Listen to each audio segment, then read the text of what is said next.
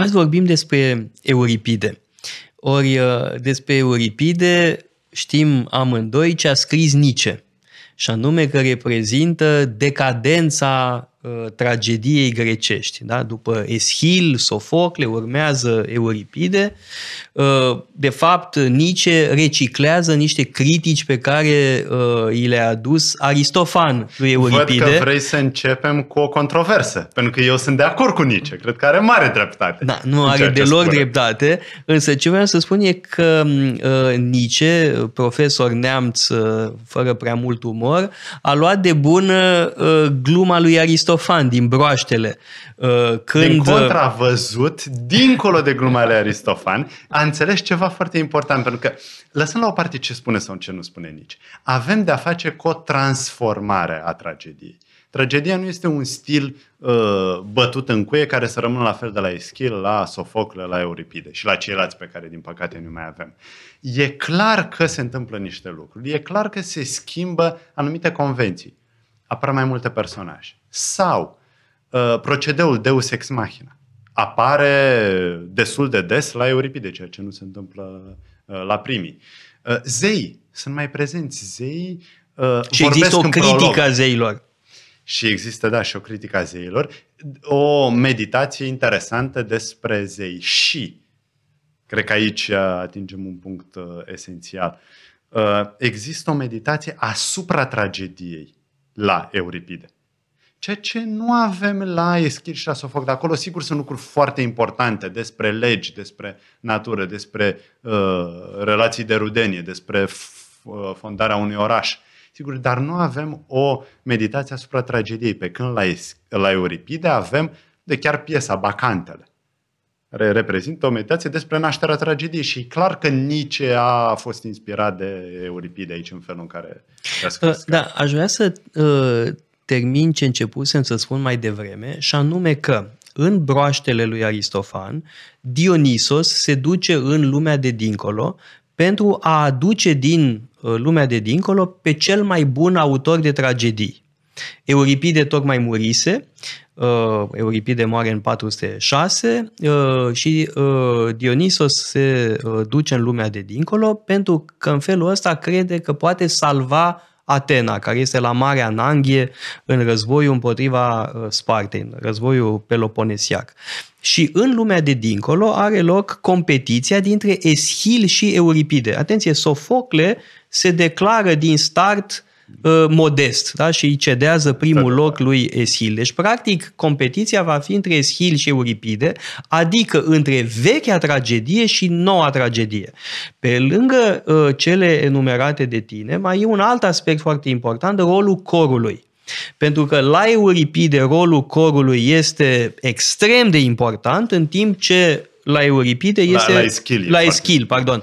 Este uh, primordial, da. uh, pentru că tragedia eschiliană e mult mai aproape de originele uh, religioase uh, ale tragediei, în timp ce la Euripide, într-adevăr, corul uh, e mai puțin important, corul comentează, uh, corul, da, sigur că are un rol, dar uh, e... personajele devin din ce în ce mai bine conturate, au o psihologie proprie.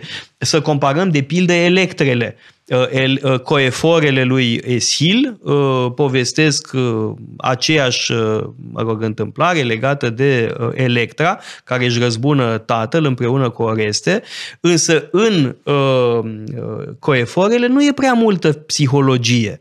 În timp ce Electra lui Euripide este plină de observații psihologice.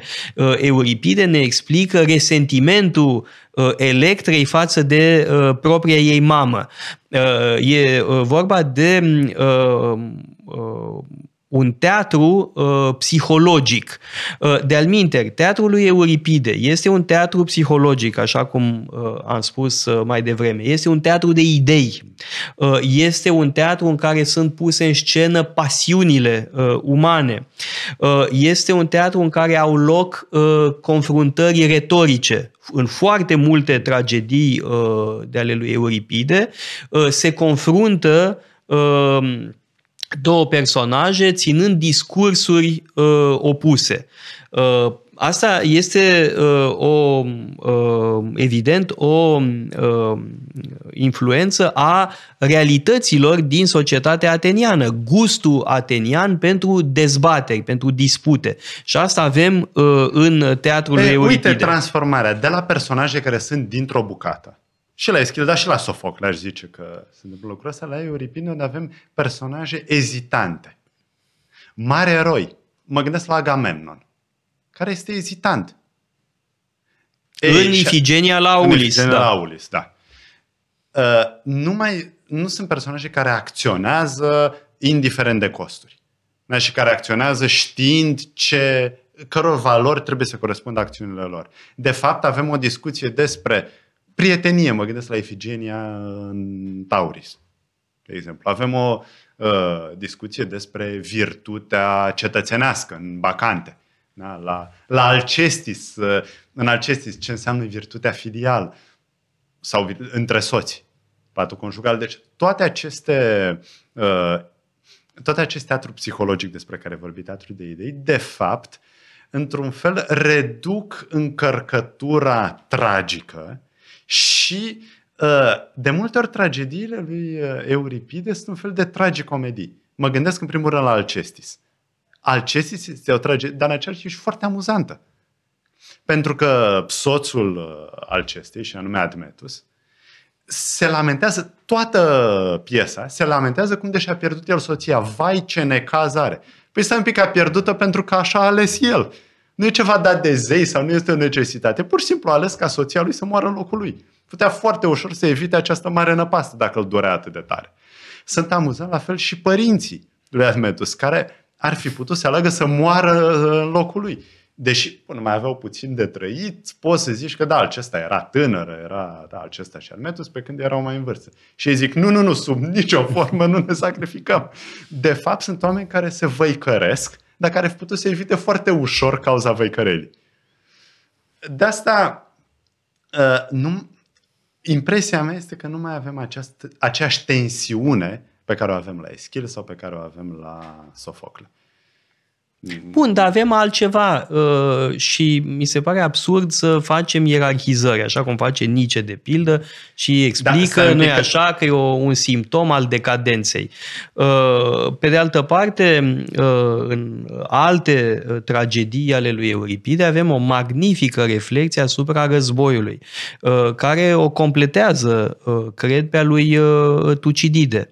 Uh, Euripide este un uh, autor pacifist, da? ne arată ororile războiului în femeile troiene, în Hecuba, în Ifigenia la Aulis.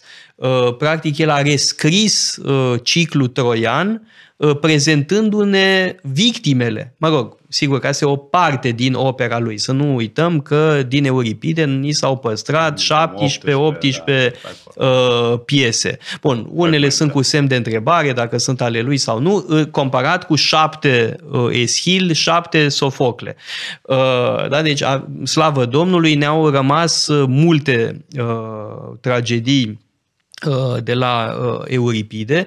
Uh, și cred că e foarte periculos să facem generalizări în privința uh, teatrului lui Euripide, pentru că sunt deosebiri destul de mari. Uh, în, în interiorul uh, operei lui Euripide.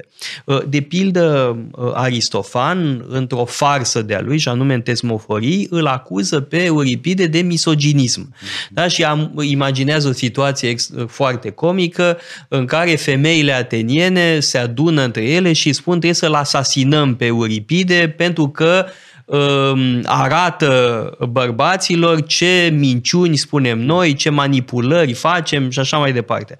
Uh, trebuie să le eliminăm. Da? Este un misogin nenorocit, trebuie eliminat uh, realitatea este cu totul alta, pentru că Euripide este foarte atent la condiția uh, feminină. De pildă, femeile troiene sunt una dintre cele mai fa- formidabile piese despre război din perspectivă feminină. Și sunt niște discursuri memorabile acolo. Uh, cred că aici ar trebui să menționăm și seria de filme a lui Cacoianis. Da, minunate. Sunt da. cele trei filme. Uh, trebuie spus un lucru, că uh, nu e ușor să faci filme bune uh, pornind de la uh, tragediile grecești. Deci, ești mai fidel tragediei, cu atât șansele sunt să iasă mai prost. Uh, și Cacoianis a, re, uh, a reușit uh, magistral cu Ifigenia la Aulis, uh, Electra și Femeile Troiene. A făcut o Medea și uh, Pazolini, însă eu sunt ceva mai rezervat în privința Uh, rezultatului. Cacoianis este, uh, cred eu, pe primul uh, loc. Uh, am mai, au mai încercat unii și cu bacantele. Au fost multe încercări, dar acolo mi se pare mai greu. Uh, acolo mi se pare mai greu pentru că în centrul avem pe Bacchus, pe Dionisos, care e un zeu, dar este, fiind zeu tragediei, în același timp se dezvăluie uh, muritorilor, dar se și ascunde. Este o dialectică foarte interesantă acolo, care este centrul piesei. Uh, ideea în felul următor, Dionisos vine din Asia și vrea să introducă cultul său, noul său cult în Grecia. Chiar în Teba, oraș unde s-a născut din semele. Uh, cea care a vrut să uh, îl vadă pe tatăl lui Bacchus, a vrut să vadă pe Zeus, adică în toată splendoarea sa și uh, a fost ars, a murit pentru că nu poți să vezi zeul. Dionisos vrea să se arate muritorilor fără să-i omoare. Într-un fel vrea să fie superior lui Zeus. Dar poate să facă asta tocmai pentru că este zeul iluziei. Pentru că el creează o, o distanță, dar că, creează în același timp și o legătură între oameni și zei. Și aceeași dedublare găsim în însăși esența tragediei. Tragedia arată toate, gro- toate grozăviile pe care le descrie tragedia, dar în același timp le arată într-un mod în care suntem în siguranță. Pentru că vedem mm, frica, războiul, moartea, panica, dar nu suntem amenințați direct. Asta poate să facă Dionisos. De asta Dionisos e cel mai important zeu. De fapt. Pentru că nu e doar zeu vinului, zeu distracției. Asta e, e o reputație nemeritată. E, de fapt, o zeitate mult mai profundă de atât. Este zeul realității care poate să se arate ascunzându-se. Și mai e ceva interesant la uh, Dionisos și în piesa asta. Uh, ce fac femeile care sunt pedepsite de Dionisos pentru că nu au, uh, nu au, n-au crezut în el? Ele sunt pedepsite, se transformă în uh, bacante, în menade și fac tot felul de grozăvii, chiar una dintre ele și omoară fiul pe Penteus. Dar femeile care vin cu Dionisos din Asia, ele nu se comportă așa. Ele nu fac același scandal, ele sunt chiar civilizate decente. Deci Dionisos creează haos doar ca pedeapsă. Dar în sine, uh, atitudinea dionisiacă, vinul, extazul, nu distrug ordinea socială, ci o întăresc. Uh, și Uh, uite, o astfel de meditație atât de profundă asupra um, tragediei și asupra uh, fațetelor, ceea ce fac ce tragedie, asta nu găsim la Eschil și la Sofocle. Deci eu cred că nici are dreptate să spună că este o decadență. Dar în același timp este o degradare care îmbogățește tragedia. Pentru că, după cum foarte bine știi, la nici niciodată decadența nu este doar mersul spre mai rău este un da, proces e foarte cu complex. Care... dublu sens. Uh, tocmai Euripide are o enormă posteritate uh, uh, literară, uh, pentru că, de pildă, tragediile lui Seneca sunt reluări uh, ale tragediilor lui Euripide, Bun, reluări într-o variantă încă mai patetică. Uh, adică uh, accentuează dimensiunea patosului uh, euripidian. Da? Este un teatru al patosului teatrului Euripide, iar Seneca amplifică această dimensiune.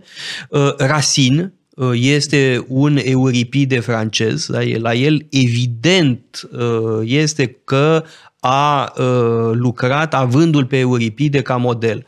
Uh, iar în uh, Marea Britanie, cred că și influența asupra lui Shakespeare e importantă. Indirect, da? pentru că există o, o renaștere a teatrului în epocă elisabetană, unde Seneca e marea sursă de inspirație. Ori Seneca nu e de conceput fără uh, Euripide. Deci uh, Euripide este uh, un autor care a lăsat o posteritate literară imensă uh, și cred că teatru nu poate fi înțeles fără uh, Euripide. Da? Este un mare inovator și e un om care a instituit practic o uh, tradiție literară. Acum, uh, revenind la uh, Nietzsche uh, și la Wagner, de fapt, uh, în fond, uh, ei ce ne spun? Ce păcat că Eschil uh, nu a creat o posteritate la fel de importantă. De fapt, ăsta e marele regret. Ce vrea Wagner? Wagner vrea să fie noul Eschil, Eschilul Germaniei, uh, Eschilul lumii moderne. Uh, bravo lui, poate că a reușit, asta e altă chestiune. Uh, însă, în fond, există un regret, uh, și anume că Eschil nu a produs o posteritate la fel de importantă. În timp ce Euripide, iată că a produs o imensă posteritate, textele lui erau studiate în școlile bizantine. De aia și avem 18 tragedii de Euripide, pentru că era studiate, erau studiate printre altele ca modele de discurs, de retorică, de exprimare a uh, pasiunilor, a emoțiilor, a, de uh, exemple de analiză psihologică totodată. Acum nu e chiar just să spunem că Eschil nu are posteritate. De pildă, Karl Marx îl recita în fiecare an. în greacă, în original. Da, uite, Marx și Wagner aveau o comună pasiune da. pentru Eschil, numai că eu cred că uh, erau interesați de lucruri diferite și anume cred că uh, Marx era interesat de figura lui Prometeu, uh, pe care îl înțelegea ca un mare revoltat împotriva ordinii a ordinii sociale, a ordinii cosmice. Și de Oreste și de noile legi ale Atene. Eu cred că fondarea unui nou stat, nu? L-ar fi interesat Marx. Uh, Euripide, uh, și cu asta cred că putem încheia, uh, nu a avut la fel de multe premii nu a primit la fel de multe premii ca Eschil și Sofocle, a fost mai puțin premiat.